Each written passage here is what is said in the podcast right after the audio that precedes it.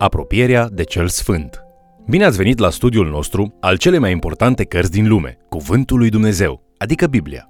Lecția următoare continuă studiul din Cartea Levitic. Pe măsură ce veți citi această carte, veți observa că aceasta este aproape în întregime rezultatul glasului lui Dumnezeu. Astăzi vom descoperi ce dorește să comunice Dumnezeu în această carte, nu numai lui Moise și israeliților, ci și nouă.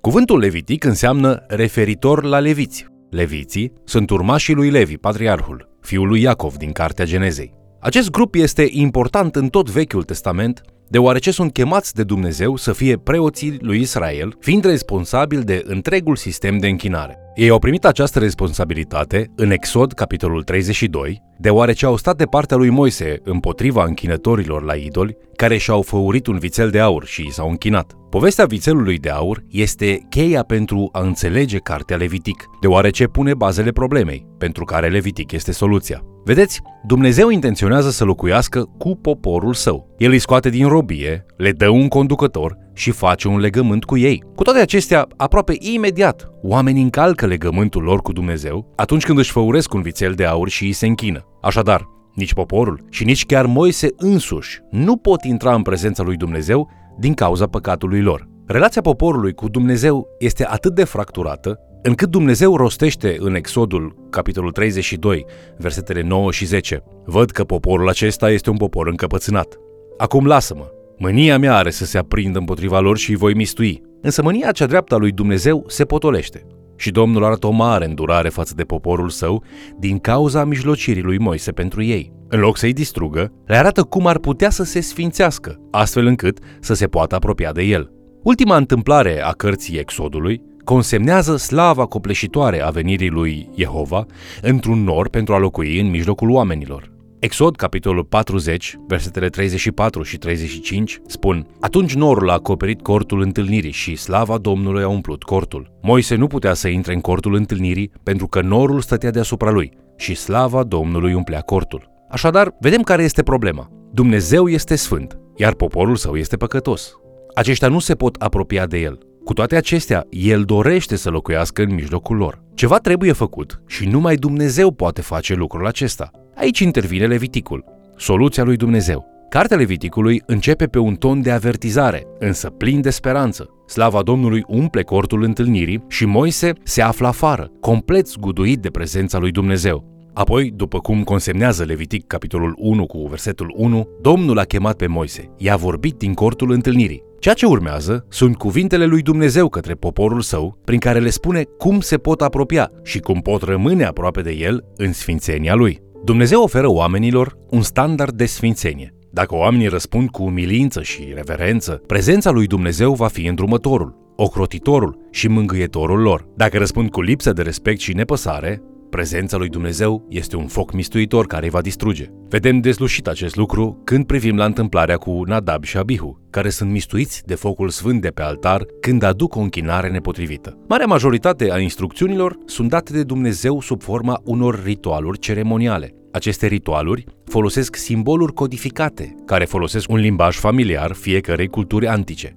Cu toate că o parte din limbajul ritualic poate părea asemănător cu ce practicau vecinii păgâni ai Israelului, ritualurile instituite de Dumnezeu predică mesaje radical diferite. În timp ce ritualul păgân încearcă adesea să-i îmbuneze sau să-i manipuleze pe zei, limbajul ritualic al lui Israel are scopul de a pregăti închinătorul să intre în prezența unui Dumnezeu sfânt. Închinătorul lui Dumnezeu se supune cu bucurie, în timp ce caută să fie asemănător Dumnezeului căruia îi se închină. Apropierea de Dumnezeul Sfânt trebuie făcută cu teamă și respect. Din fericire, Dumnezeu a simplificat procesul de relaționare cu el și de închinare înaintea lui, exprimându-și cerințele în termeni ușor de înțeles. În cadrul ritualului de închinare, oamenii și obiectele sunt fie curate, fie necurate, pure sau impure.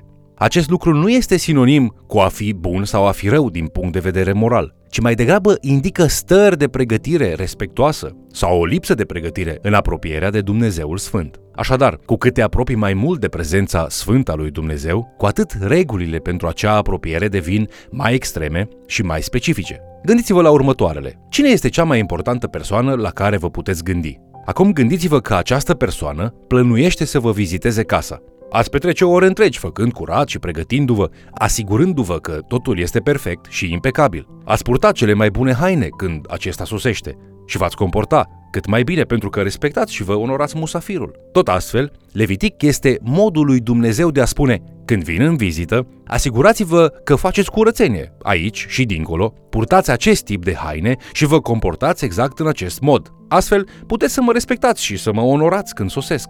Afirmația cheie pentru întreaga carte se găsește de 6 ori în diverse versiuni ale acestei fraze: fiți sfinți, căci eu sunt sfânt. De fapt, această carte face referire în mod direct la cuvântul sfânt de peste 100 de ori în doar 27 de capitole. Amintiți-vă întotdeauna aceste cuvinte: ce este vremelnic ne pregătește pentru ceea ce este veșnic și ce este în parte ne pregătește pentru ce este întreg. Cu alte cuvinte, aceste ritualuri nu sunt doar pentru demonstrație și nu sunt niște reguli arbitrare. Ele sunt menite să afișeze valori veșnice și să pregătească Israelul pentru a trăi conform sfințeniei perfecte a lui Dumnezeu. Deși este important ca oamenii să respecte aceste reguli, este mai important să trăiască în ascultare de Dumnezeul care îi va judeca. Așadar, dacă numai pentru a te apropia de cortul în care se află prezența lui Dumnezeu este nevoie de măsuri atât de stricte, cu cât mai severe sunt aceste cerințe, atunci când la Marea Judecată, fiecare suflet este chemat să stea în fața măreției divine, descoperite pentru a da socoteală pentru viața sa. În ziua aceea, când toți cei morți vor sta în fața Creatorului lor pentru a da socoteală despre ei înșiși, pot fi așteptate 2 rezultate. Pentru cei mântuiți prin credința în Dumnezeu și prin purtarea sa de grijă, avem așteptarea glorioasă a transformării după asemănarea celui sfânt. Pentru cei care au continuat să trăiască în răzvrătire și într-o încăpățânare atotsuficientă până la capăt, le rămâne, potrivit cuvintelor din Evrei 10 cu versetul 27, doar o așteptare înfricoșată a judecății și văpaia unui foc care va mistui pe cei răzvrătiți. Cartea Levitic, printr-un limbaj simbolic, pune bazele pregătirii pentru realitățile veșnice care vor veni. Primele 7 capitole ne arată cum li se poruncește preoților să se apropie de Dumnezeu. Acești preoți au binecuvântarea înfricoșată de a se apropia de prezența sfântă a lui Jehova pentru a deveni mijlocitori atât între comunitate și Dumnezeu, cât și între Dumnezeu și comunitate. Ei îi reprezintă pe păcătoși înaintea lui Dumnezeu și pe Dumnezeu înaintea celor păcătoși. Cu toate acestea, poruncile lui Dumnezeu țin cont de faptul că mijlocitorii, preoții, sunt și ei doar niște făpturi păcătoase. Preoția lor îmbracă o formă temporară, acoperind un gol pe care Dumnezeu intenționează să-l umple, odată cu venirea adevăratului mare preot, Iisus Hristos. Autorul epistolei către evrei remarcă următoarele atunci când îi compară pe acești reprezentanți cu Iisus. În Evrei, capitolul 7, versetele 26 și 27, Scriptura spune: și tocmai un astfel de mare preot ne trebuia, sfânt, nevinovat, fără pată, despărțit de păcătoși și înălțat mai presus de ceruri, care n-are nevoie ca ceilalți mari preoți să aducă jertfe în fiecare zi, întâi pentru păcatele sale și apoi pentru păcatele norodului, căci lucrul acesta l-a făcut odată pentru totdeauna, când s-a adus jertfă pe sine însuși. Simbolurile ritualice pe care le vedem în Levitic ne vorbesc despre condiția umană tragică în fața celui sfânt: păcatul, consecințele, necesitatea unei ispășiri înlocuitoare, mărturisirea și pocăința. Prin aceste simboluri putem învăța să fim recunoscători pentru îndurările și purtarea de grijă zilnică a lui Dumnezeu. Repetarea acestor ritualuri cultivă o conștientizare constantă că viața este trăită sub ochiul său Atottvăzător și prin harul său. Fiecare suflet este măsurat cu dreptatea sa, toate având ca punct final o viitoare judecată veșnică, din care numai prevederea stabilită de Dumnezeu îi poate salva. După ce Dumnezeu le dezvăluie preoților cum trebuie să se apropie de El în capitolele 1-7, El continuă prin a le arăta cum să îi se închine. Citim în Levitic, capitolul 8, versetele de la 1-3. Domnul a vorbit lui Moise și i-a zis: ia pe Aron și pe fiii lui împreună cu el și cheamă toată adunarea la ușa cortului întâlnirii. Această săptămână ceremonială este dezvăluită în cele mai mici detalii, pe măsură ce se efectuează fiecare act simbolic plin de semnificații. La sfârșitul capitolului 9, Dumnezeu arată prin mistuirea jertfei că primește jertfele pentru păcat și că îi acceptă pe acești preoți ca și intermediari. În Levitic, capitolul 9, versetele de la 23 la 24, citim: Și slava Domnului s-a arătat întregului popor. Un foc a ieșit dinaintea Domnului și a mistuit pe altar arderea de tot și grăsimile. Tot poporul a văzut lucrul acesta, au scos strigăte de bucurie și s-au aruncat cu fața la pământ. Frica sfântă se întipărește în inimile și în mințile întregului Israel, chiar și mai puternic în Levitic, capitolul 10, când fiii lui Aron îl insultă pe Jehova oferindu-i un foc străin pe altar. Focul sfânt care mistuie jertfa pentru păcat îi ajunge pentru a-i mistui și pe ei. Cu siguranță, toate păcatele trebuie separate de ceea ce este sfânt și, prin urmare, orice tip de păcat face ca o persoană să devină necurată.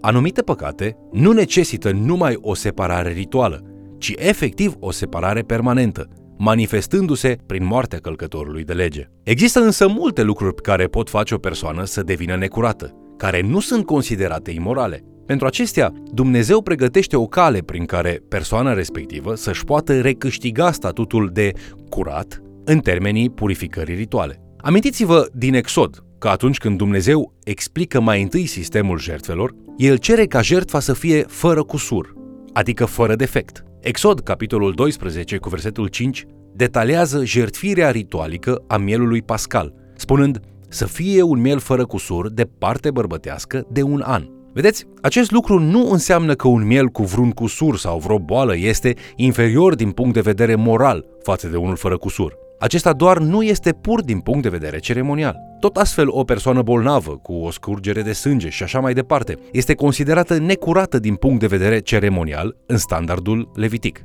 Pentru a intra în locul celui sfânt, persoana trebuie să fie sfântă, așa cum Dumnezeu este sfânt. Acesta este standardul. Așadar, aflăm în capitolele de la 1 la 7 că Dumnezeu le spune preoților cum trebuie să se curățească, în timp ce capitolele de la 11 la 15 le arată celorlalți oameni cum pot fi și ei curați înaintea Domnului. Aceasta include standarde de curățire pentru dietă în capitolul 11, pentru natalitate în capitolul 12 și chiar modul în care trebuie procedat în cazul diferitelor tipuri de mucegaiuri, boli și infecții în capitolele de la 13 la 14 și scurgeri trupești în capitolul 15. În toate aceste cazuri, Dumnezeu caută restaurarea celui care a devenit necurat. El prezintă simbolic dorința sa de a remedia ruptura care separă lumea de cel sfânt. În centrul mesajului lui Dumnezeu din Levitic găsim unul dintre cele mai importante elemente ale închinării și ale sistemului de jertfe. Acesta este cunoscut sub numele de Ziua Ispășirii, găsită în capitolul 16. Acesta este punctul central al anului, când păcatele oamenilor sunt recunoscute și spălate ritualic. Păcatul nu poate și nu va fi ignorat. Sfințenia divină nu va permite acest lucru. Cu toate acestea, Dumnezeu își dorește să relaționeze cu creația sa. Dragostea divină oferă o cale pentru curățare și răscumpărare, predicată ritualic prin jertfe și sărbători, precum Ziua Ispășirii. În timp ce Leviticul este soluția lui Dumnezeu pentru golul care îl împiedică pe omul păcătos să vină înaintea unui Dumnezeu sfânt, acesta nu rezolvă problema, doar o simbolizează. Cu toate că jertfa animalelor curăță poporul din punct de vedere ceremonial în fiecare an, autorul epistolei către evrei ne spune în capitolul 10 cu versetul 4 căci este cu neputință ca sângele taurilor și al țapilor să șteargă păcatele. Mai mult, după cum argumentează autorul epistolei către evrei în altă parte, preoții înșiși nu sunt desăvârșiți și nu trăiesc veșnic. Ceea ce noi avem nevoie este o jertfă perfectă și un preot desăvârșit, nemuritor. Punând toate acestea împreună, vedem că Leviticul ne îndreaptă direct spre Isus. El devine nu numai mielul fără cusur, al cărui sânge spală păcatul lumii, ci și marele preot fără păcat și nemuritor,